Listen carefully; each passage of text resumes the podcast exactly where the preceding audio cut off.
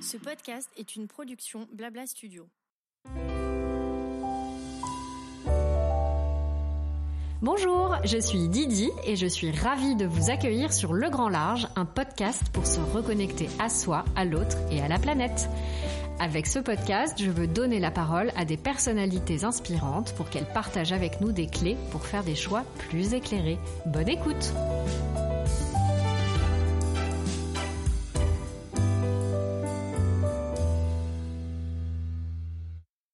Reduce, reuse, recycle, on la connaît par cœur cette fameuse règle des 3 R pour une consommation optimale. Oui, mais concrètement, il n'est pas toujours évident de s'y atteler facilement, encore moins quand on parle de fringues de Minus. Aujourd'hui, je reçois Géraldine, la fondatrice de Uni Co. Géraldine va nous expliquer comment conjuguer mode enfant et upcycling, un défi de taille lorsque l'on voit à quel point les fringues de nos chères têtes blondes sont mises à rude épreuve. Bonjour Géraldine. Bonjour. Je suis ravie de te recevoir ici euh, pour qu'on aborde ensemble la mode upcyclée pour les petits. Euh, comme je le disais, c'est pas toujours évident de conjuguer les deux, euh, donc tu vas nous raconter tout ça. On peut peut-être commencer par quelques chiffres. Moi, j'ai vu que seulement 20 à 30% des vêtements entassés dans nos placards seraient portés. Euh, alors que quand on sait qu'un t-shirt en coton a nécessité, je crois, c'est 20 000 litres d'eau, euh, ou qu'un jean représente l'équivalent, euh, ça c'est les chiffres que tu rappelles sur ton site, de 285 douches. On se dit qu'effectivement le constat est sans appel. Alors toi, tu as fondé Uni Co pour essayer de répondre à ce grand défi. Est-ce que tu peux nous raconter tout ça?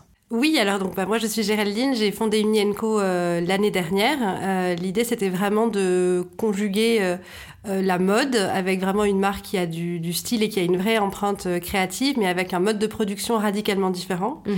à savoir l'upcycling, c'est-à-dire que tout ce qu'on fait provient de textiles et plus précisément de vêtements qui existent déjà. Et l'idée c'est vraiment on produit de nouvelles pièces mais sans neuf, c'est-à-dire vraiment uniquement à partir soit des vêtements des parents eux-mêmes ou des proches des enfants, soit à partir de vêtements vintage euh, qui existent depuis les années, euh, pour certains, 60, 70, 80, 90. D'accord. Voilà, donc les seules parties, vraiment, les, les, les fournitures qu'on va vraiment utiliser euh, neuves, ben voilà, ce sont les fournitures telles que le fil ou les boutons pression, mais même par exemple sur des suites avec des burcoats ou des choses comme ça, on va à chaque fois réutiliser au maximum le vêtement de base existant. Alors c'est vrai que tu rappelais les chiffres, oui, euh, donc selon l'ADEME, on, n'utiliserait que 20 à 30% de notre euh, placard. Après, donc c'est des chiffres qui peuvent vite donner le, tournis parce que c'est surtout qu'en fait on, consomme beaucoup plus de vêtements qu'il y a 15 ans. Je crois que c'est 40% supplémentaires qu'il y a 15 ans. C'est euh, énorme.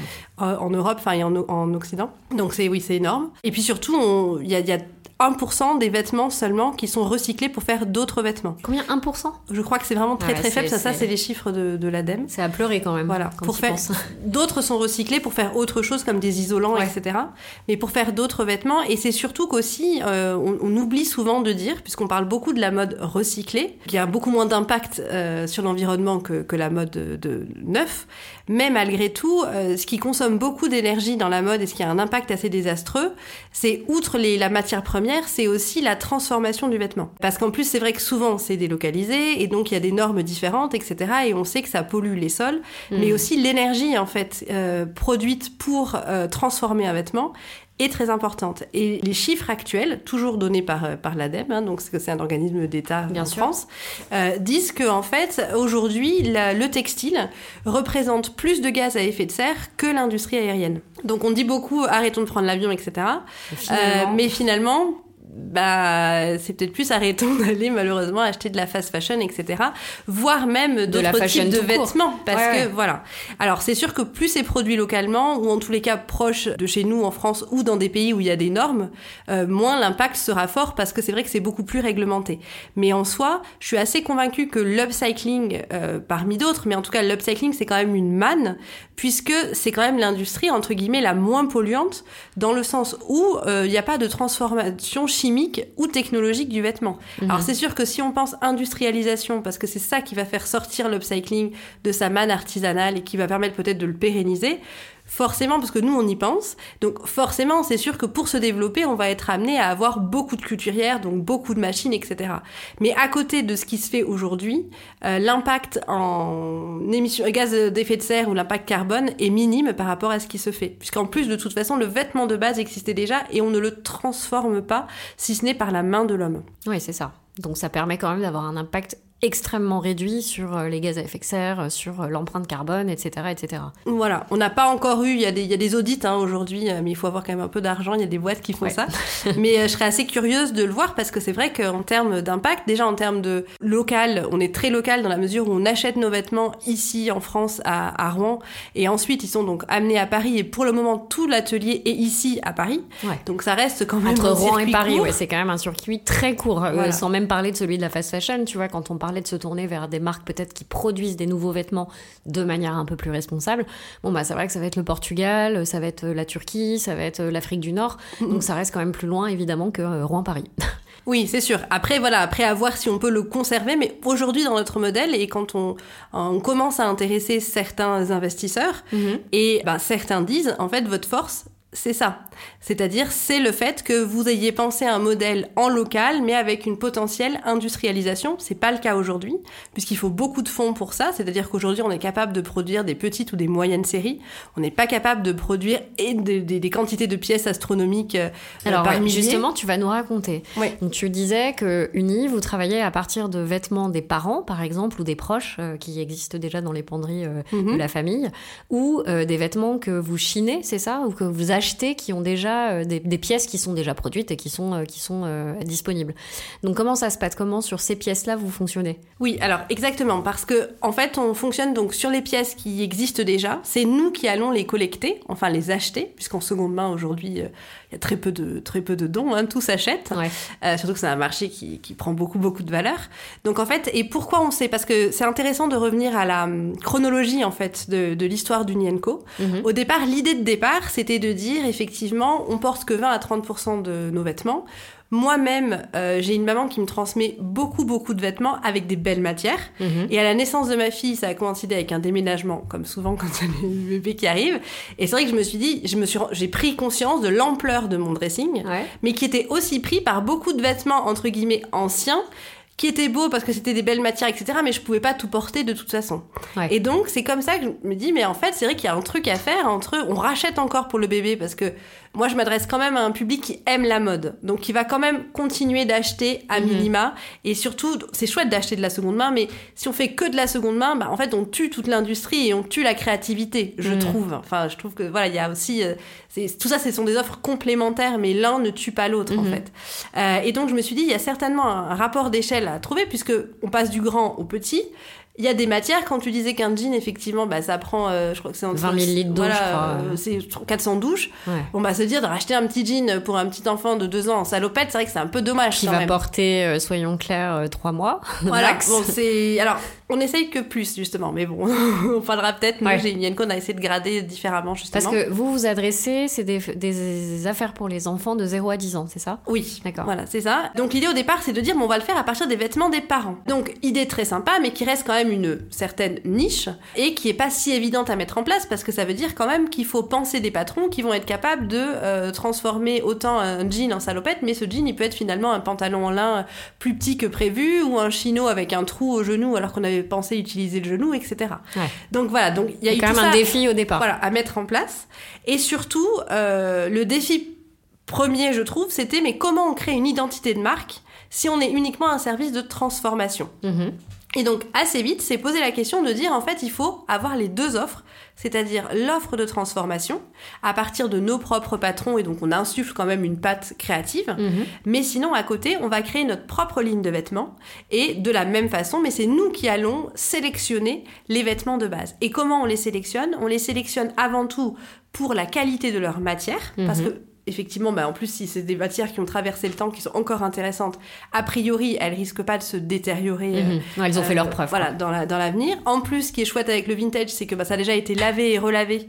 Donc on dit que. euh, À toi, ce que t'achètes, c'est déjà lavé le relavé, alors, c'est ça Nous, Non. on le lave, on le relave. D'accord, ouais. Mais je veux dire, euh, si ça a déjà Oui, été oui, porté c'est par que les gens, ça a déjà été porté. A priori, même si, alors tu vois, là, je faisais des stories sur un pull qui a rétréci euh, en laine, euh, 100% laine, j'étais un petit peu dégoûtée. Mhm. Et en fait, du coup, s'en s'en est suivi un débat avec les abonnés hyper intéressant. J'ai reçu plein de messages et dans ces messages, il y avait beaucoup de messages de vendeuses ou euh, de producteurs de mailles, etc., qui Mhm. m'expliquaient qu'une maille, par exemple, ne se lave pas.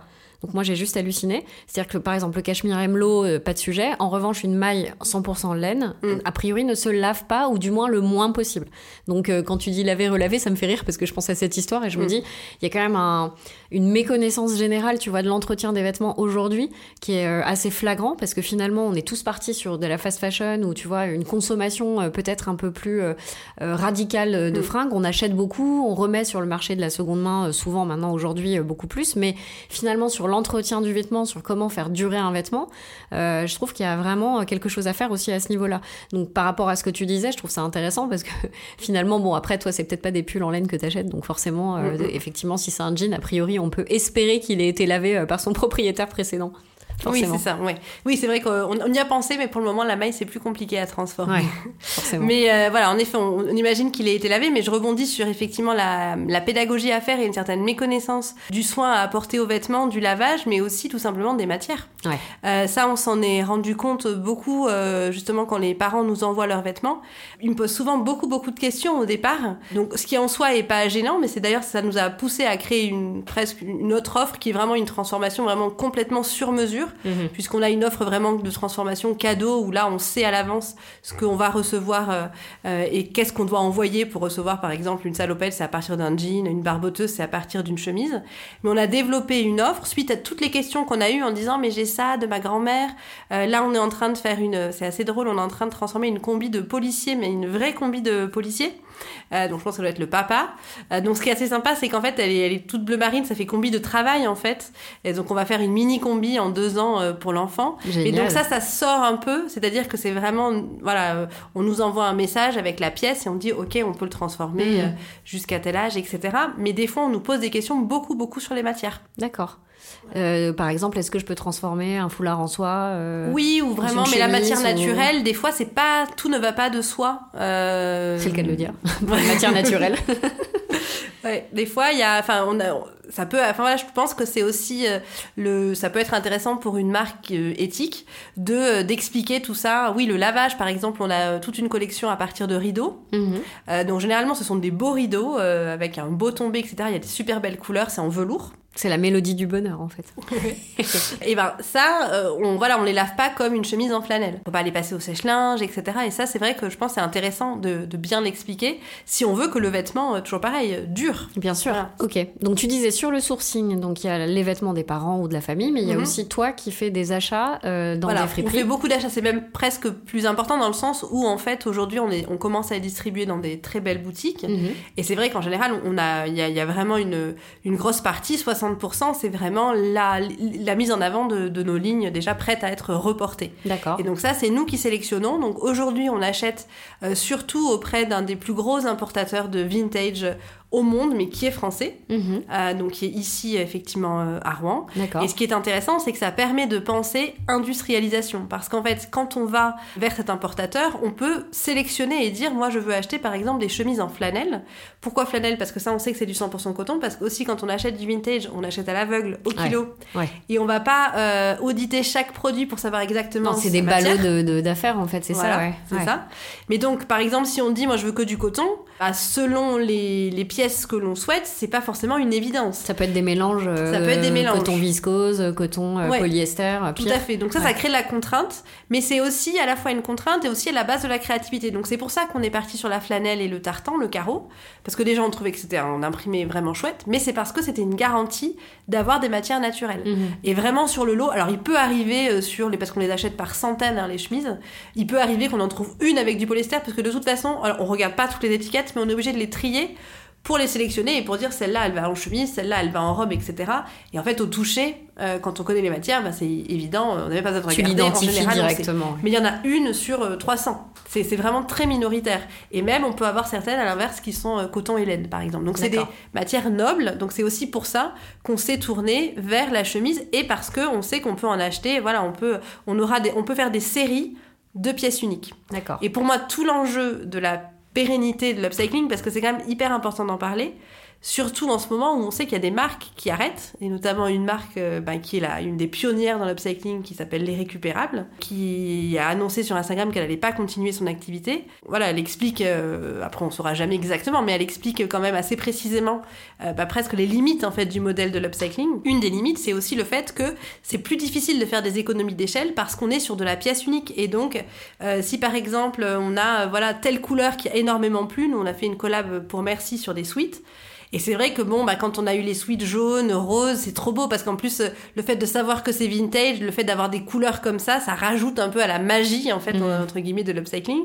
Mais c'est sûr que, bah, voilà, on peut pas en avoir euh, des, des, centaines et des centaines parce que, ou alors il faut acheter énormément de matière en amont, donc ça nécessite beaucoup, Un investissement énorme aussi en amont. Et puis même du stockage parce que. et même du stockage, donc c'est tout, de suite, ça prend des proportions assez importantes c'est possible et c'est pour ça qu'on s'est tourné vers le vintage et vers ce type d'importateur parce que c'est plus possible avec eux qu'avec des relais parce que eux ils maîtrisent beaucoup plus ils ont beaucoup plus de stock donc on peut demander euh, je veux euh, que des suites ou je veux que des chemises etc mais ça reste si on veut en plus que certaines couleurs tout ça, c'est des investissements assez forts parce qu'on va mmh. devoir prendre des quantités euh, géantes. Mais c'était une façon pour nous de se dire on peut être une marque upcyclée, mais on peut penser, on peut avoir l'ambition d'industrialiser à terme notre modèle. D'accord. Et donc concrètement, donc vous récupérez les vêtements en seconde main. Oui. Euh, vous les achetez par lot ou vous les récupérez via le système de dons euh, des mhm. familles. Comment ça se passe après? Vous avez un espace où vous les stockez, j'imagine? Alors oui, donc concrètement, on a une box ouais. en fait, euh, donc comme des garde-meubles, hein, voilà, parce que ça permet en plus d'assurer, enfin en termes d'assurance et puis de, de, qualité de stockage, c'est quand même très, très intéressant. Il n'y a pas d'humidité, il n'y a pas de risque d'inondation. Voilà, ça. normalement, on va normalement, touchons du bois. ta tête, ta tête. Parce qu'effectivement, euh, bah, on est à Paris. On n'a pas levé de fonds, euh, donc euh, même si on peut avoir, là on va déménager dans un nouvel atelier, mais qui est un atelier partagé, avec Fashion Green Hub. Donc c'est top parce qu'en plus c'est dans Paris, etc. Donc c'est des conditions intéressantes. On a une mise à disposition de certains outils aussi de travail comme un parc machine. Donc c'est intéressant, mais on peut pas arriver avec toutes nos affaires. Donc effectivement, nous concrètement, aujourd'hui, comme on n'a pas un local gigantesque uniquement pour nous à notre disposition, on a un box. Et ensuite, on a en fait ce que j'appelle une sorte de SAS, c'est-à-dire qu'il faut avoir euh, dans l'atelier euh, vraiment quand même une capacité à minima de stockage pour pouvoir anticiper les sélections. Par exemple, je sais pas, imaginons on part sur, on doit faire des robes en velours à partir de nos rideaux, euh, et ces robes, on va leur mettre un col carreau flanelle. Donc on va vouloir faire des assemblages quelle chemise avec quel rideau? Euh, pour aller vite et pour faire justement ces fameuses économies d'échelle, euh, si on passe des jours et des jours à faire la sélection et à tout rassembler, c'est pas rentable. Il faudrait faire des milliers de pièces pour que ce soit intéressant. Donc, il faut que tout soit au même endroit, que tous les rideaux soient classés plus ou moins par couleur, parce que mm. c'est jamais la même couleur, toutes les chemises aussi, et ça va beaucoup plus vite. Mm-hmm. Et tout ça, on l'a appris sur le tas, c'est-à-dire que voilà petit à petit. Oui, tu as besoin de rodage, c'est normal. C'est un vrai test grandeur nature que tu rationalises un petit peu au fur et à mesure. C'est ça. Mais c'est vrai qu'il y a un gros, gros besoin quand même euh, d'espace, de tri. Il y a beaucoup de travail en amont avant même de couper et de réassembler la pièce. Parce que concrètement, donc il y a, on achète, on lave, et ensuite, on. Quel boulot, quel boulot. on trie. Alors, il peut y avoir un pré-tri aussi parce que bah, il faut pas que les pièces soient abîmées. Parce que c'est vrai que si on s'en rend compte après l'avoir fait, ouais. C'est dommage d'avoir cousu pour rien. Mais il y a voilà, un tri, une sélection, parce qu'effectivement, bah, euh, selon les modèles, euh, donc, euh, bah, on choisit quelle, quelle matière en fait on va prendre pour tel modèle. Parce qu'en général, il faut quand même, il y a toujours une, une, nouvelle sélection à faire, même si on dit que les, toutes les robes c'est avec les chemises il faut quand même vérifier que la chemise soit pas trop épaisse, etc. Donc il y a toujours un minima quand même, un retravail léger, mais un retravail de, de sélection. D'accord. Et ensuite, il y a l'étape de la coupe. Donc ça, mhm. c'est l'étape assez cruciale en upcycling. On coupe à partir du patron qui a déjà été créé euh, en amont. On va couper dans la matière. Et ensuite, par contre, là, ensuite, on redevient une marque classique, c'est-à-dire que... Oui, d'assemblage, de, d'assemblage et de montage. Et là, on donne donc effectivement à nos couturières. Enfin, on a des couturières qui coupent aussi. Enfin, une couturière qui coupe. Il y a combien de personnes aujourd'hui qui travaillent pour Unienco? Alors, ben, concrètement, il y a une styliste une modéliste qui réalise donc tous les patrons, qui fait les protos. Et ensuite, il y a une équipe de couturières, donc avec vraiment une couturière chef d'atelier qui coupe. Et ensuite, elle va aller chercher du renfort en fonction des besoins et des temps forts de l'année. Donc, elles peuvent être jusqu'à 2, 3, voire 4 personnes supplémentaires pour euh, la production. Et puis après, bon, il y a des personnes qui vont nous aider euh, euh, pour la communication, etc. Mais euh, voilà, mhm. qui vont plus travailler de façon ponctuelle. D'accord. Et sur les patrons, vous avez un nombre, j'imagine, de vêtements pré enfin, pré-pensés. Donc vous avez une chemise, une robe. combien vous avez de pièces? Oui, de toute façon, moi, quand j'ai lancé Unienco, j'ai recruté d'abord cette modéliste qui est mhm. Caroline et qui, mhm. en fait, elle, pense tous les vêtements en mode upcycling. C'est-à-dire que depuis le début, elle a vraiment mis sa patte pour se dire mais comment on va faire pour que ce soit euh, bah, que ce soit un modèle qui soit quand même rentable. Mhm. Euh, c'est-à-dire comment que ce soit réaliste en fait. Il faut pas parce que l'upcycling, on peut faire des magnifiques pièces, mais euh, presque de la haute couture, c'est-à-dire de l'artisanat. Donc ça, ça peut être intéressant, mais c'est un autre modèle, c'est un autre, ah c'est un autre projet. Et puis en plus, on va pas faire de l'enfant du coup. donc on n'est pas là-dedans. Euh, mais on est quand même dans un fonctionnement comme une maison de couture. D'ailleurs, mhm. parmi nos couturières, on a une couturière qui a 40 ans de métier chez Chanel, qui a mis au point euh, une des vestes emblématiques euh, là chez, chez Unienco et qui a transmis son, son savoir-faire, puisque maintenant il y a notre couturière vraiment chef d'atelier. Bah, en fait, elle sait faire aussi bien les vestes que cette couturière Chanel. Donc ça, c'est chouette aussi. Il y a toute une idée de transmission, de savoir-faire, etc.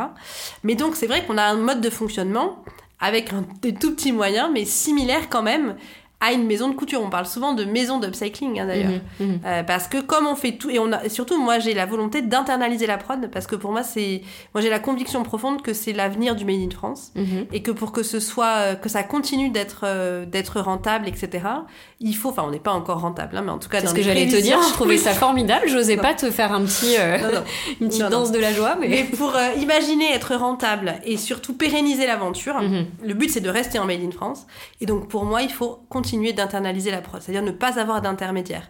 Parce qu'en upcycling, par exemple, on a une quantité de fils très importante, puisque nos fameuses chemises à carreaux en flanelle, tu les découpes bah, non, c'est pas ça, mais quand on les réassemble, il y en a plein qui sont dans les rouges, il y en a plein qui sont dans les verts, il y en a plein qui sont dans les jaunes. Sauf que nous, on va pas produire 500 rouges, 500 vertes, 500 jaunes, on va en produire moins. Il faudra l'avoir 4000, là, des chemises pour avoir 500 rouges, 500 vertes, etc. Donc, ça veut dire qu'on change de fil. Ça, c'est du temps. Si on allait voir un atelier, bah, il nous prend plus cher, bah puisque c'est du temps, etc. Donc, nous, effectivement, on a pris vraiment ce parti d'internaliser la prod, donc ce qui n'est pas forcément le plus facile, mhm. euh, parce que euh, bah, tout, on va dire, tous les emmerdes nous incombent, entre guillemets. Même le fait de recruter des couturières, hein, c'est pas quelque chose de facile aujourd'hui. Donc ça, c'est mhm. important quand même de, je pense, de le dire, parce qu'on parle beaucoup du Made in France, etc. Mais c'est un peu nébuleux, en fait. Euh, euh C'est pas vraiment... Euh, à quelle réalité ça correspond. Quelle réalité, voilà. Parce que le métier de couturière, en soi, existe presque plus. Enfin, même les ateliers ont du mal quand même à recruter. Mais c'est un métier qui est difficile. La coupe, par exemple, c'est un métier qui est difficile. À la fin, elles ont mal, elles ont mal aux mains. Ah, donc l'idée, c'est vraiment de réfléchir à comment on optimise et comment vraiment on rationalise le process pour qu'il soit euh, rendu le plus simple possible et le plus automatisé presque possible en fait. Mhm. Voilà. D'accord. Tu vois, je, réfléchis à ça parce que finalement c'est des fringues pour les, pour les enfants. Comment tu convaincs en fait ceux qui auraient du mal à passer euh, à un achat de seconde main ou upcyclé par rapport à tout ça? Alors finalement, assez curieusement, euh, puisqu'en plus on est, on est au bon marché, donc on aurait pu croire que c'est quand même un peu le temple, alors pas forcément du luxe, mais quand même si, euh, donc une boutique à Paris où il y a toutes les plus belles marques et où on peut se faire une image en disant que c'est quand même assez, euh, c'est pas, on se dit c'est peut-être pas forcément les marques les plus avant-gardistes, etc. Et ben en fait on a eu un accueil hyper bon. Euh, on a été très très bien reçus, puisque euh, tant par la clientèle étrangère que par la clientèle française, il y a quand même une appétence du marché, en tout cas dans notre cible, euh, sur ce type de boutiques qui sont quand même qui restent assez quand même premium. Mhm. Mais l'idée, c'est de dire, on n'est pas une marque uniquement euh, dans le cliché du bobo, euh, de celui qui se, qui se balade à vélo et qui, euh, qui est déconnecté peut-être des réalités actuelles du reste des Français. C'est-à-dire que oui, on s'adresse à une cible de toute façon qui aime au départ la mode. Parce que vraiment, en général, notre, les, gens qui ont un coup de cœur pour une Yenko, c'est les gens qui ont un coup de cœur pour le produit. Mhm. Parce que c'est vrai que je pense que ça, on peut être assez fier de ce qu'on réalise avec la Pauline, la styliste c'est quand même, le produit est quand même très beau. Mhm. Et c'est après qu'on se pose la question, mais comment il a été réalisé et que c'est vraiment chouette de se dire, waouh, mais en fait, il a aussi une histoire. Euh, Il y a une très belle pièce, j'invite les, euh, les gens qui nous écoutent aujourd'hui à aller voir euh, sur ton site ou sur tes réseaux sociaux. Moi, c'est vrai que la pièce en jean qui est constituée de plein de patchwork de jean, elle est Oui. super jolie. C'est vrai que c'est c'est hyper beau, quoi. Voilà, en plus, à euh, l'intérieur, c'est du sweat. Ouais, qui a été posé à l'envers. Alors au début, c'était une, une façon aussi d'utiliser tous nos suites parce qu'on a eu beaucoup de déboires avec les suites Ah parce que ça, déjà ça coûte cher. ouais. Ben, allez voir un relais, il vous dira jamais je peux pas vous donner de suite. Enfin, on donne très peu de suites déjà. Et euh, nous, on, nous, on va chercher des suites unies. Donc ça, c'est que des spécialistes du vintage qui peuvent nous trouver ça. Donc c'est plutôt des suites anciens des années 80, 90. Ah ouais. Souvent, c'est des suites américains. Mais les déboires, c'est que des fois on tombe sur des très beaux suites euh, clairs, ex- par exemple clairs ou même foncés, qui ont des taches. Et donc qu'est-ce qu'on fait? Parce que des fois ça se voit pas au premier coup. Donc euh, puis on peut pas laver, enfin on les lave, mais je veux dire on va pas passer euh, 10 minutes Ouais, sur euh, à chaque tache, la c'est tâche, pas possible, ouais. impossible. Donc au début on s'est dit bah on va les retourner. Et qu'est-ce qu'on pourrait faire avec ces, ces suites retournées? Et on s'est dit mais c'est des doublures de veste canon, a un côté un peu moumoute. Bah ouais, douillet, euh, Voilà, cocon, douillet sympa. euh, hyper agréable. Et donc au départ, c'était aussi une façon de euh, bah, d'aller jusqu'au bout de notre process et de dire on jette vraiment rien, enfin on utilise vraiment tout, même quand c'est abîmé, on réfléchit comment on peut l'utiliser. Et maintenant, oui, la veste c'est un peu un best-seller euh, à notre toute petite échelle, mais euh, oui, et donc ce sweat à l'intérieur, il est euh, il est posé à l'envers, mais elle est, elle est complètement réversible. Et ça, c'est vraiment cette veste Ah, qui a c'est été mise au point par la couturière Chanel et qui maintenant euh, a été transmise à Nabia, qui est la, la chef d'atelier. Génial. Et toi, tu dirais, du coup, parce que tu parlais du, du- du- des gens qui viennent acheter au bon marché, Oui. tu sens qu'il y a quand même une, euh, une ouverture des consommateurs, euh, justement, à la seconde main? Tu sens, toi, qu'il y a quand même plus d'éveil euh, des consciences par rapport à tout ça? Oui, euh, moi je, je trouve, oui, il y a quand même, enfin, globalement, on est très bien reçu. Après, il reste des personnes euh, à convaincre ou même qui vont presque par parti pris idéologique, en fait, ne veulent pas entendre parler justement de marques qui réfléchissent à faire autrement. Euh, donc, mais c'est voilà, c'est presque Mhm. C'est une plus- posture, quoi. C'est plus une posture. Moi, j'ai trouvé que c'était plus une posture euh, qu'autre chose. Mais euh, oui, oui. on a, on a quand même, je trouve qu'on arrive aussi à éveiller un petit peu parce que j'ai eu des discussions assez dingues avec certains clients, notamment plutôt des grands-parents. Par exemple, à côté d'autres marques, alors je vais pas forcément citer le nom, mais une marque française très connue pour l'enfant et qui, qui joue beaucoup sur le Made in France. On sait pas trop si c'est produit en France. Il y a quelques usines, mais on sait très bien que la plupart des pièces ne sont pas et plus du tout produites en France et qui euh, était persuadée, mais vraiment persuadée que c'était produit soit en France, soit au Portugal. Et je lui dis mais non, Pas du tout. non, tout ce qui est jean, tout ce qui est salopette, c'est- pas le cas. Et, euh, et qui était presque vexée. En fait, je me suis presque, je me suis même dit mais stop, enfin arrête-toi parce qu'en fait, Tu vas les traumatiser. c'était juste, c'était pas pour dire c'est bien ou c'est pas bien. Enfin, je veux dire, moi, Oui, franchement, demain, factuel. si on peut être une marque aussi importante que des marques très connues, génial. Enfin, c'est le but quand même. Ouais, Puisqu'au sûr. départ, on parle, justement, on parle de rationalisation, d'industrialisation. Le but, c'est pas de rester euh, euh, tout petit dans notre coin. Au contraire, si on veut changer les standards de l'industrie, il faut avoir du poids, je pense. Bien Donc, sûr. il faut être ambitieux, etc. Mais c'est un constat. Et aujourd'hui, il y a les nouvelles générations l'ont complètement admis et savent très bien qu'effectivement, il y a très peu de Made in France. Ou euh, parce que voilà, vous- oui, en mode enfant, il y a quand même très très peu de, de Made in France. Ça reste à la, à la oui, et qu'on sait très bien qu'aujourd'hui, la réalité du Made in France, c'est qui, euh, enfin, on a coutume de dire, il suffit de coudre un bouton ou de mettre une doublure. Oui, ou en voilà, plus. D'avoir le fin, plus, la ouais. fin de process de, de production qui Oui. soit fait en France pour être estampillé Made in France, ce qui est quand même un peu un scandale quand tu penses. En parce plus, que ouais, voilà, c'est pas très honnête intellectuellement parlant. Et en plus, même sans prôner justement le côté uniquement Made in France, parce qu'en soi, il y a des savoir-faire intéressants partout. Bien sûr. Mais euh, c'est vrai que même Made in Portugal et tout, ça reste quand même marginal dans la mode enfant. Mm. Euh, parce qu'il y a aussi la mode enfant, ce qui est compliqué, c'est qu'il y a une contrainte prix très forte. Mm. Euh, et nous, au, au début, c'est ce qui a été. moi, c'est ce que. La première année, c'est ce qui m'a vraiment gênée. C'est-à-dire que je j'arrivais pas à trouver le bon équilibre entre. Il faut quand même poser un prix. Parce que euh, bah, sinon, en fait, on, on donne pas de valeur à notre travail. Et ça veut dire que moi. Si j'arrive pas à, à dégager euh, un, un bénéfice sur la paie, je ne peux pas payer correctement mes couturières. Bien Donc sûr. le but, c'est pas de faire comme on sait qu'il y a en Angleterre, où en fait des fois les- c'est produit en Angleterre, mais euh, en réduisant les gens en esclavage en Bien gros. sûr, Donc ouais. euh, bon, bah, le but on ne citera pas la fameuse marque Voilà. qui a eu un reportage dédié. euh, voilà, c'est ça, je pensais Ouais. à ça. Donc il y a ça aussi, et puis c'est une façon de montrer aussi tout le travail derrière. Donc par contre, on a plutôt pris maintenant à l'inverse, maintenant j'assume beaucoup plus facilement aussi nos prix, parce que par contre il y a un vrai effort de démocratisation, donc on fait un effort sur nos marges, c'est-à-dire qu'on réduit effectivement les marges. mhm. Et donc pour ça, bah, on espère ensuite que le volume va nous aider à compenser en Mhm. fait des marges plus réduites. Et aussi à rationaliser nos- notre process de, de- de prod. Mais aussi, ce qu'on a fait, c'est qu'on a pensé avec la modéliste des intertailles pour que justement le vêtement dure beaucoup plus longtemps. Alors ça c'est très intéressant parce que tout à l'heure tu disais euh, euh, quand je te disais euh, le- l'enfant va porter trois mois sa Mm. salopette par exemple, tu me disais un peu plus. Comment tu penses cette Oui. intertaille Alors, en fait, sur la, la- la ligne prête à reporter, donc déjà faite à partir de vêtements vintage, on la commence aux 2 ans. Mais en fait, c'est un 2-4 ans, 6-8 ans, euh, 4-6 ans, 6-8 ans, euh, 8-10 ans. Et sur certaines pièces, on peut aller jusqu'au 10-12 ans.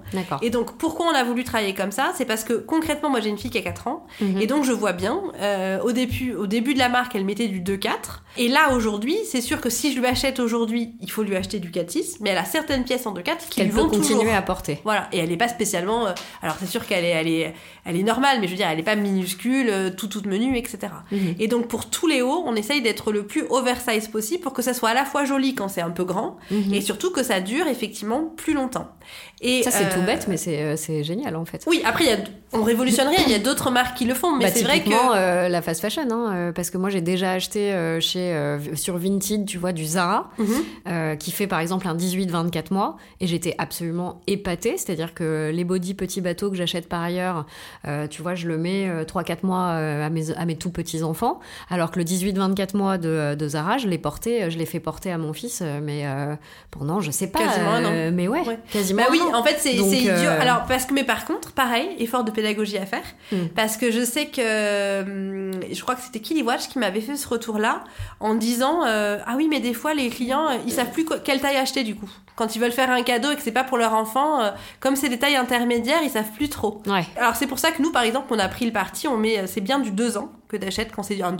C'est-à-dire, c'est pas 2-4 sur l'étiquette. Mhm. C'est bien du 2 ans et le but c'est il y a une sorte de un peu surprise en disant mais en fait ça tient et Mais ça peut tenir. On est tellement content quand on arrive à remettre l'année d'après. Mais c'est clair, mais surtout quand on s'attache à une pièce. En Parce plus. que euh, moi, enfin, il y a nos pièces à nous en tant qu'adultes qu'on chérit et qu'on aime bien entretenir, mais moi j'aime bien aussi certaines fringues de mes enfants que j'ai envie de leur faire porter hyper longtemps, tu vois. Oui. Donc il y a un côté très frustrant de se dire euh, Ah, cette petite veste euh, trop canon, euh, il va la porter Voilà, ça. 4-5 mois max et puis après il va passer à autre Il chose. a- surtout que les enfants en fait ils, ils sont enfin en général soit soit ils s'en fichent complètement mais en général ils aiment bien ne remettre tout le temps les mêmes parle choses. pas du sweat renard à mon fils. Ah, ils aiment bien remettre. Ouais. Donc euh, donc c'est bien aussi et c'est surtout que ça nous pousse à, bah, à acheter mieux, bah, toujours le pareil, à acheter Mm. mieux mais moins si ça dure plus longtemps. Alors c'est plus difficile sur le bébé, il faut reconnaître parce que c'est vrai que mais c'est un style, ça peut être mignon quand ça leur va un peu grand etc. Mais pareil c'est un peu un truc de pédagogie aussi. Mm. Alors ça reste des fois difficile sur le pantalon parce que c'est vrai que le pantalon faut quand même que nous le jean en plus sur le jean la, façon dont il est fait aujourd'hui notre jean comme on réutilise vraiment des jambes de jean euh, et qu'on réutilise la vraie couture du jean sur le côté euh, c'est vrai que le jean, on peut pas euh, faire trop d'intertaille, c'est plus compliqué.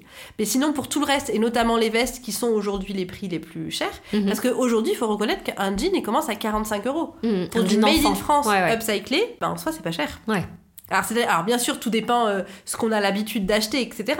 Mais euh, par rapport au, à un positionnement de marché, par rapport à d'autres marques, on est tout à fait dans la, dans la ligne, voire même par rapport à certaines, dans la ligne basse, en fait. Ouais. Après, ça dépend effectivement combien de temps tu peux le faire porter, parce que 45 euros pour un pantalon d'enfant, euh, ça reste quand même un investissement euh, que tout le monde peut pas faire. Oui, c'est sûr. Ah, mais c'est sûr que de toute façon, c'est comme ça que la fast fashion aussi s'est développée. Bien Malgré tout, c'est que ça a permis, c'est un peu comme l'industrialisation, Mmh, ça a sûr. permis à tout le monde de pouvoir changer facilement. Mais si on est très euh, honnête, c'est sûr que oui, c'est triste parce qu'effectivement, bah, il y a des personnes qui pourront pas y accéder. Mais en soi, payer un jean 10 euros, je crois qu'il y a une pub en ce moment, alors je sais plus quelle marque, mais ça doit être un, genre un grand distributeur qui dit euh, que justement c'est du coton bio et donc c'est bon pour la planète, mais en même temps, le t-shirt il vaut euh, 7,90 euros quoi. Mmh. Bah, forcément, la couturière qui l'a produit, elle a pas été bien payée, c'est évident. Et puis ton empreinte carbone à l'arrivée, euh, elle Voilà. est pas terrible. Donc on peut pas, donc c'est un équilibre à trouver. Et je trouve aussi entre certaines pièces, certaines pièces qui demandent beaucoup de travail, mais qui sont aussi pour nous des pièces importantes parce que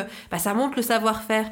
Effectivement, elles sont plus chères. Alors par contre, on a réfléchi à une autre solution. Mhm. Comme on est déjà sur des pièces entre guillemets de seconde main, puisqu'elles ont déjà vécu, même si on les a retravaillées, en fait, ce qu'on souhaite mettre en place sur notre site, c'est la possibilité pour la personne de nous renvoyer le vêtement quand il est trop petit. Et nous, on lui fait 50% sur le même vêtement Ah, génial. plus grand. Ouais. Et c'est une sorte finalement de location location, qui dit pas forcément son nom parce que c'est vrai que quand on a commencé à parler de location, on nous regarde un peu, bah, c'est quand même, ça reste le tout tout début. Mhm. Euh, mais donc là, c'est simplement comme une sorte de consigne en fait où euh, bah, nous, on a notre propre couturière, donc on peut tout à fait le remettre ensuite sur le marché à neuf. Oui, parce que finalement, il réintègre hein, le process classique. Il réintègre le process classique et donc c'est normal de proposer une vraie réduction et pas juste, enfin voilà, pour que finalement, en fait, on le paye moins cher puisqu'on l'a déjà entre guillemets payé. Ouais, ah, ça c'est un vrai argument parce que t'as l'intertaille bon qui s'applique pas au jean, mauvais exemple, mais euh, sur euh, tous les autres, toutes les autres pièces, effectivement t'as le premier achat qui est euh, assez conséquent, mais ensuite tu peux tu finalement continuer, ouais tu continues ta boucle, il y a une sorte de passage de relais qui est hyper intéressante aussi. Voilà, et on réfléchit, mais après ça c'est en voilà en cours de réflexion à des pistes de sorte d'abonnement en fait, puisque c'est vrai que plus on est sensibilisé à la mode éthique, plus on se rend compte qu'on n'a pas besoin non plus, et surtout même pour les enfants. Alors il y a des enfants qui se salissent beaucoup, etc. Mais ils remettent tout le temps la même chose en soi. J'allais y venir justement parce que tu vois, euh, j'achète beaucoup en seconde main pour mes enfants le plus mhm. possible. Et c'est vrai que je trouve que ça a été très facile pour, euh, je sais pas, jusqu'à euh, jusqu'à ce qu'ils marchent, qu'ils soient vraiment très actifs. Jusqu'à quoi Un an, un an et demi, c'est hyper facile. T'as beaucoup d'offres, t'as beaucoup de choses que tu trouves mhm. en seconde main, nickel, pas cher, bien entretenu, parfait. En revanche, je trouve que pour l'âge de mon fils, tu vois, maintenant qu'il a deux ans, je trouve beaucoup, beaucoup moins d'affaires. Il y a beaucoup moins d'offres. Et en fait, j'en parlais un peu avec, tu vois, d'autres personnes, euh, soit qui ont euh, des sites par exemple de revente en mhm. seconde main, ou soit des copines qui achètent en seconde main. Et toutes me disaient, en fait, globalement, c'est parce que ben, ton enfant, euh, à cet âge-là, il, bah, il saute dans les flaques, il se traîne par terre, il va un peu partout. Donc forcément, le vêtement, il est mis à beaucoup plus rude épreuve. Mm. Et il y a une offre qui est moins conséquente, tout simplement parce que l'affaire, elle n'est pas propre à être réintégrée dans un circuit de consommation.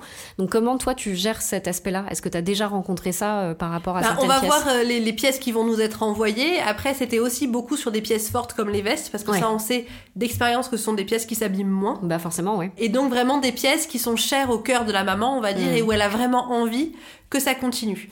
Euh, sur le jean, c'est en réflexion parce que vraiment c'est une limite qui nous a été euh, effectivement, on nous a dit mais attention parce que on peut se retrouver avec des pièces complètement abîmées. Après c'est des toiles de Nîmes aussi, c'est un peu différent. C'est c'est des toiles euh, anciennes donc plus résistantes. Et surtout en fait, nous ça nous arrive par exemple des fois il y a des loupés.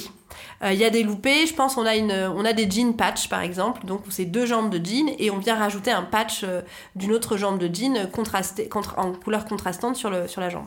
Et ça arrive des fois quand on prend, il y a un peu plus, il y a il faut produire, euh, on prend du renfort, nouvelle couturière, on l'a pas assez euh, briefé, etc.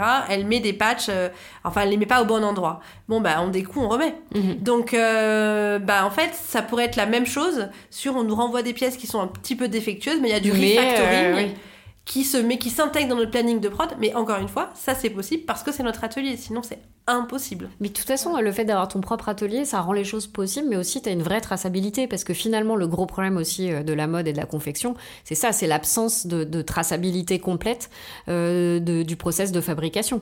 Donc en réalité, euh, c'est super de pouvoir internaliser tout ça pour plein de raisons, mais aussi pour celle-ci, de pouvoir suivre complètement et retrouver finalement un produit que tu aurais déjà envoyé une première fois et qui revienne à ton atelier. C'est ça. Euh, c'est un cercle hyper vertueux euh, que tu aurais du mal à faire autrement. Je pense aux suites, ça arrive que des fois, en dernière minute, on se rende compte qu'il y avait un petit trou. Ben voilà, alors soit on prend le pari de dire, bon bah il y a des contrôles qualité, hein, c'est-à-dire qu'il y a des gens pour qui c'est pas gênant parce que bah, c'est de la seconde main. Donc au contraire, ils aiment l'histoire et donc c'est pas grave si le sweat il est pas nickel nickel. Et d'autres qui, ok, sont prêts à acheter de l'upcycling, mais qui veulent pas que ça se voit quoi. En gros, enfin c'est pas que ça se voit pas par idéologie, mais parce que ils attendent euh, voilà une, une qualité, irréprochable. Comme si du neuf, ça arrive. Bon et ben dans ces cas-là, euh, bah, ils achèteront pas ce sweat là, qui verront qu'il est, qui est un tout petit peu plus, euh, je sais pas, alors bouloché c'est pas le terme parce qu'en général si c'est bouloché on le met à, on le met à l'envers et on autrement. Mais ça peut arriver qu'il y ait des petites irrégularités en fait. Mhm. Mais par exemple, si c'est des irrégularités trop importantes qu'on n'a pas vues ni à la coupe ni au stade du montage, mais qu'on voit au contrôle qualité, bah, on enlève les manches, on en met d'autres, puisqu'on mhm. a des suites bicolores. Bah, on pourrait tout à fait imaginer qu'on on nous amène un suite qui est vraiment taché à un endroit, bah, qu'en fait on, récupère quand même la manche et on remplace, parce que pour nous ça reste de la matière euh, intéressante. Mhm. Le tri a déjà été fait, on sait avec quelle couleur il va matcher, etc. Donc euh, on pourrait tout à fait le remettre dans le, dans le circuit. Est-ce qu'il y a une pièce qui t'excite entre guillemets un peu et que tu n'arrives pas encore aujourd'hui euh, à produire? Alors, bah, ça va plus être lié. Euh, soit pièces, soit des matières. Mhm. Euh, par exemple, quand je vois, euh, je sais pas, des sorties en léopard ou voilà, on se dit waouh, c'est trop mignon. Euh, bah ça, nous, ça va être chaud. Alors à chaque fois, je dis à la styliste quand on va à Rouen, je lui dis mais tiens, regarde, il y a ça. Et puis à chaque fois, elle se moque de moi en disant non mais la matière, ça va pas. Enfin bon. Ouais. Euh, voilà. Donc ça peut être effectivement des imprimés un peu, un peu waouh. Ça, c'est vrai que bah, c'est pas forcément évident en vintage. Alors il y a de tout, mais comme nous, on n'a pas, on peut pas acheter juste en trois fois, quoi. Il faut Mm. quand même euh, qu'on puisse, voilà. Donc euh, ça, ça peut être un- une frustration. Et après, ça va être des contraintes de prix. Parce que souvent, là, on commence à faire, euh, sur certaines pièces, on fait des pièces adultes. Mhm. Euh, parce que c'est vrai que bah, des fois, il y a un tel coup de cœur sur la pièce qu'on nous dit, mais c'est trop dommage, est-ce que vous le faites pas sur l'adulte, etc. Ah bah euh, quand je suis passée de voir euh, au bon marché, euh, sincèrement, il y a plein de pièces Oui. où je m'étais dit, euh, tu vois, les, les chemises, euh, franchement, euh, t'as envie de les porter aussi pour toi. Hein. Oui, voilà, donc euh, c'est vrai qu'on a envie. Donc là, ce qu'on développe, ce sont des vestes. On a fait déjà le sweat, parce que ça, c'était avec la collab de Merci. Et là, on développe des vestes. Et euh, des fois, on se dit, on pourrait aller encore plus loin. C'est-à-dire que Pauline dessine le proto, on se dit mais c'est canon, et puis la couturière nous ramène à, Une la réalité. en disant oui, mais alors, dans ces cas-là, ça serait presque, presque à l'image, il faudrait presque deux lignes en fait, c'est-à-dire euh, une ligne vraiment euh, hyper hyper artisanale où oui, bah ça a passé, Mm. il y a eu euh, tant d'heures de travail et la, le résultat est magnifique, mais euh, C'est une pièce unique et elle est valorisée comme telle. voilà. Ou sinon, si on reste dans notre idée, effectivement, quand même, de. euh, ok, il y, a des- il y a des pièces qui, qui coûtent un certain prix, mais qui restent toujours quand même dans un, euh, dans un marché. euh, on n'est pas tout à coup à une pièce à 2000 euros, par Mm. exemple, euh, comme une pièce vraiment de pur artisanat, ou, Ouais. ou même, ou même 800 euros. Enfin, je, voilà. Ouais. Euh, bon, bah, dans ces cas-là, effectivement, on peut pas la faire. Donc, Ouais. donc je me dis peut-être plus tard. Autrement, peut-être que c'est juste une pièce d'image pour justement montrer le savoir-faire et euh, voilà faire comprendre que qu'on a un atelier et qu'on a ces savoir-faire-là et que c'est aussi ces savoir-faire-là qui font la petite veste ou le petit jean, etc. T'aimerais bien avoir une boutique en propre ou tu penses que c'est pas utile euh Alors là où je trouve que ça pourrait être intéressant, c'est pour justement faire vivre une expérience et, euh, et vraiment valoriser tout ce qu'il y a autour de l'upcycling, de la seconde main. Donc ça, je trouve que ce serait chouette. Mhm. mais je le penserais plus comme un lieu. C'est-à-dire vraiment un lieu où on pourrait, ben, on pourrait déjà venir déposer ses vêtements. Ouais. Parce que ça, on nous le demande beaucoup. Aujourd'hui, ce qui est compliqué, donc soit c'est dans le cadre de notre offre. Donc là, ils savent exactement. Voilà, donc ça, ok.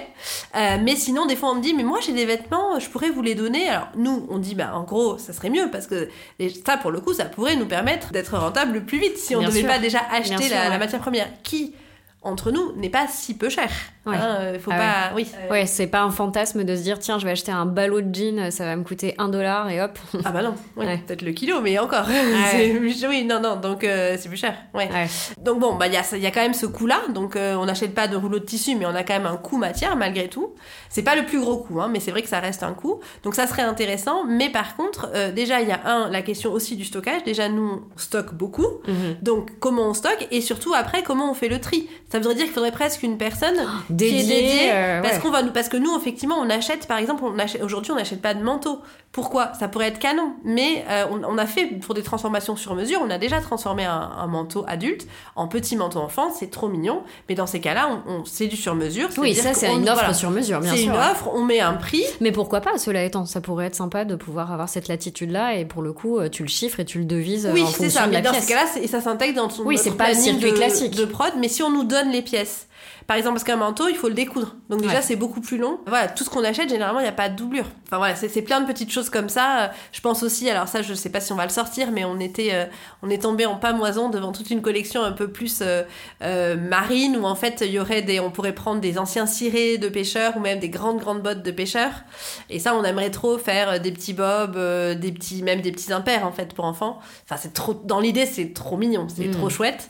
Surtout qu'en plus, des fois, c'est vraiment des vieux modèles. Il y a même, alors, euh, si on va sur la marinière, par exemple, tu as des fois carrément, alors, soit des vieux St. James, ou même, euh, toi qui es parti à Toulon, tu as des fois, parce que c'est la marine marchande, Ouais. et tu as des fois le tampon marine marchande Toulon. Ah, enfin, quand tu énorme, tombes ouais. sur des trucs comme ça, c'est c'est dément. Enfin, Ouais. petite parenthèse, bref. Et donc, par exemple, voilà, oui, le manteau, des choses comme ça, ça, ça prend trop de temps à, à couper, donc on saurait pas quoi en faire si on nous donnait ces pièces. Donc, on pourrait accepter, mais de façon plus guidée.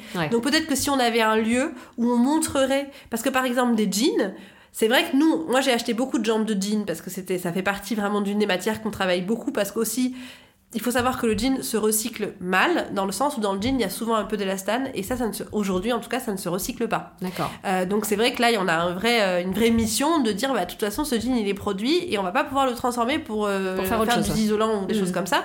Ceux qui se recyclent, ce sont les jeans qui ont été pensés dès l'amont pour être recyclés avec les nouvelles marques, etc. Ouais. Donc on en a acheté beaucoup, mais c'est vrai que nous, on achète des jambes de jeans. Donc c'est-à-dire que comme il y a eu beaucoup la mode euh, en fripe des shorts, Ouais.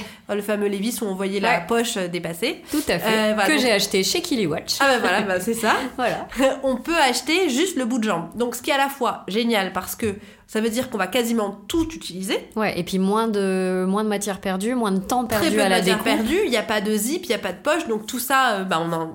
On n'en a pas, enfin, je veux dire, donc c'est bon. Par contre, il y a toujours quand même un revers, c'est qu'effectivement la contrainte, et comme on parlait du, du jean par rapport à cette intertaille, c'est que si on veut vraiment avoir de la latitude, c'est-à-dire que nous on va vraiment utiliser la jambe et la couture de base pour que la couturière elle ait le moins d'action possible, pour que justement ce jean bah, il soit possible à un prix, euh, à un prix correct, Hmm. bah, dans ces cas-là, on n'est pas sur la, la, la, la partie haute du jean qui est la plus large. Donc, bah, ça aussi, c'est du tri, parce que des fois, ils sont pas assez longs, les jeans. Donc, on nous, avait, on nous a beaucoup demandé, mais faites les plus grands, etc. Donc, c'est pour ça qu'on a fait le 8 ans, petit à petit, le 10 ans, et tout ça. Mais au début, c'est compliqué. Parce que, bah, en fait, la, la jambe de jean, ah, ou alors, il faut en utiliser beaucoup plus. Ouais. Et donc, c'est pas le même modèle, euh, parce qu'ils sont pas tous de la même Ouais, donc Enfin, voilà. c'est pas forcément la même couleur. Donc là, tu rentres dans un modèle plus patchwork euh, qui est pas forcément du goût euh, de tout le monde. ouais. C'est ça, et puis qui est plus compliqué à faire, etc.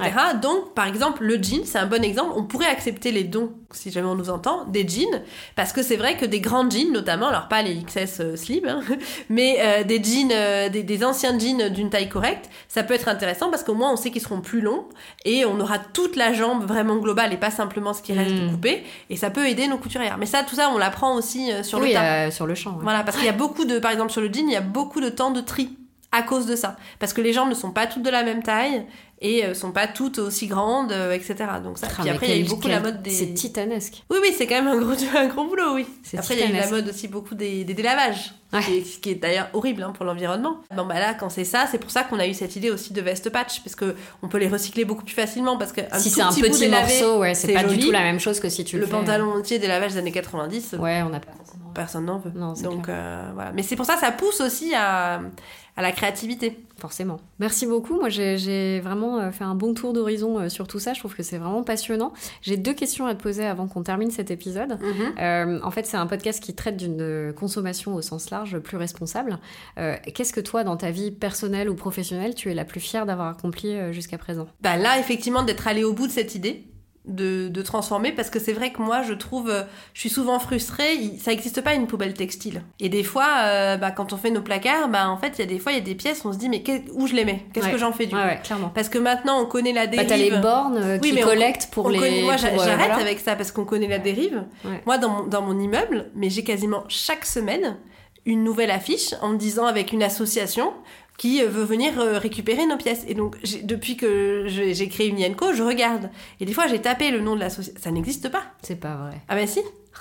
Donc il y a, y a un business de dingue là-dessus. Donc effectivement, maintenant, on est un peu... euh, alors, euh, ouais, on sait Parce plus c'est quoi, quoi faire. la dérive rappel peut-être euh, Bah, la dérive, c'est que en fait, ces vêtements aujourd'hui, alors ça, je connais pas le, le chiffre, mais on peut, on pourrait le retrouver. Donc, il y a énormément de vêtements qui sont exportés, enfin qui sont euh, de France, qui partent euh, à l'étranger.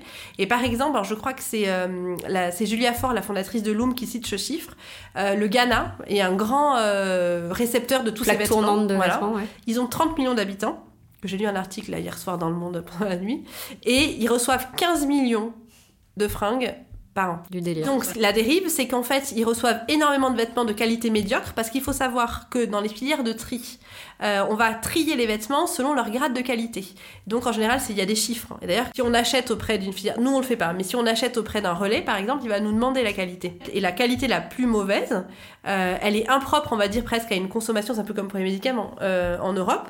Et donc c'est celle-ci qui part en Afrique. Donc il faut pas, dans, dans tout, je trouve, c'est vrai que ce qui est difficile, c'est que tout n'est jamais tout noir ou tout blanc. Ouais. Et ça, j'aimerais insuffler ça euh, avec une Yenko, parce que je trouve que c'est hyper intéressant. Moi, je suis fière d'avoir un impact, Mhm. mais c'est difficile de- d'avoir des grandes théories.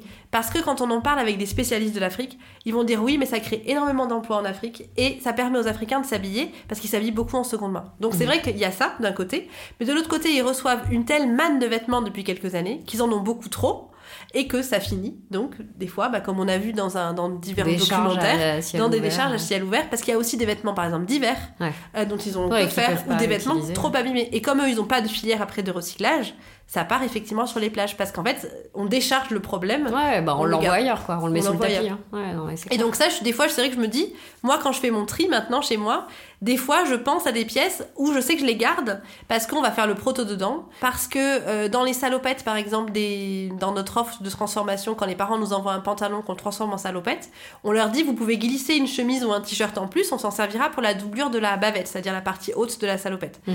Et des fois, ils le font pas, donc on a besoin de mettre nos tissus.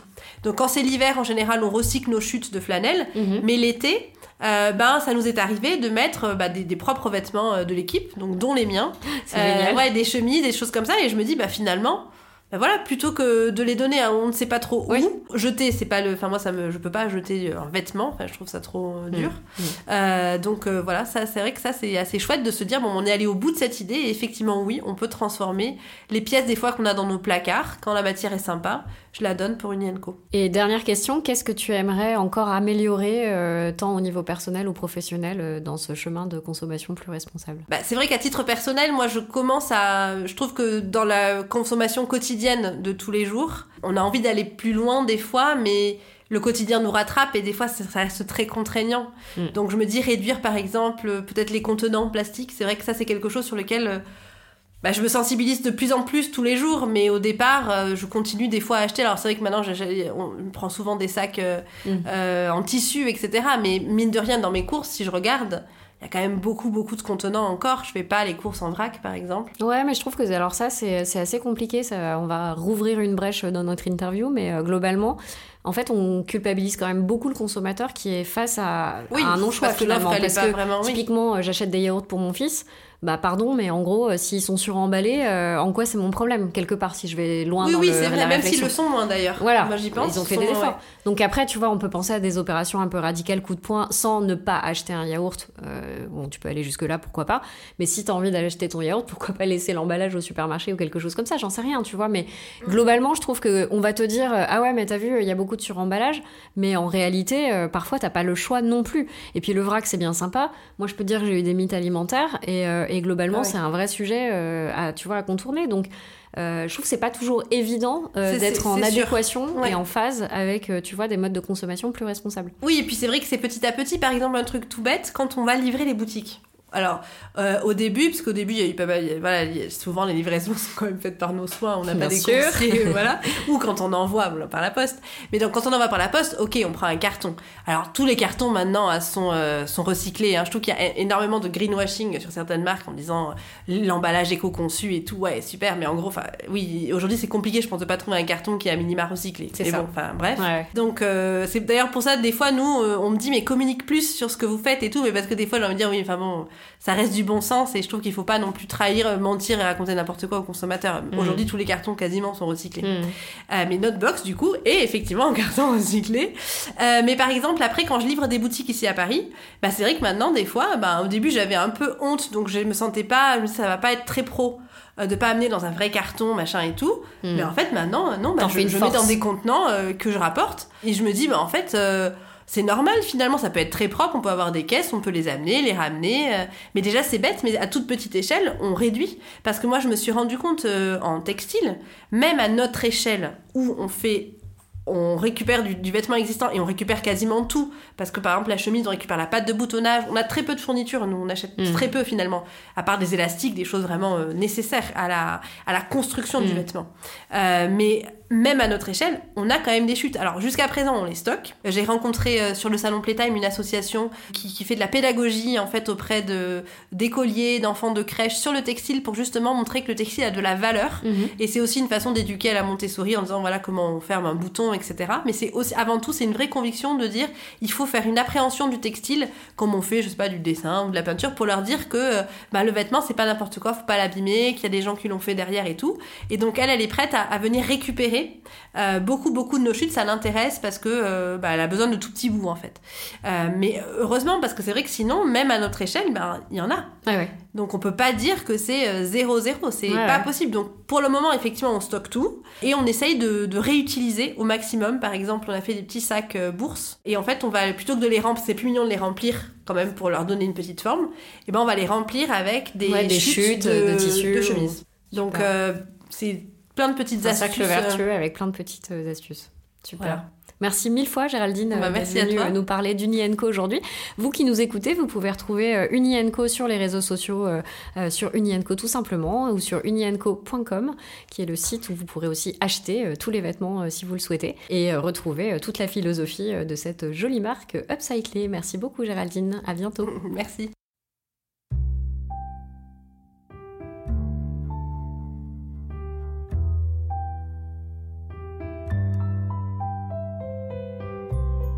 Merci pour votre écoute. Si vous avez envie de soutenir le podcast, n'hésitez pas à me laisser 5 étoiles.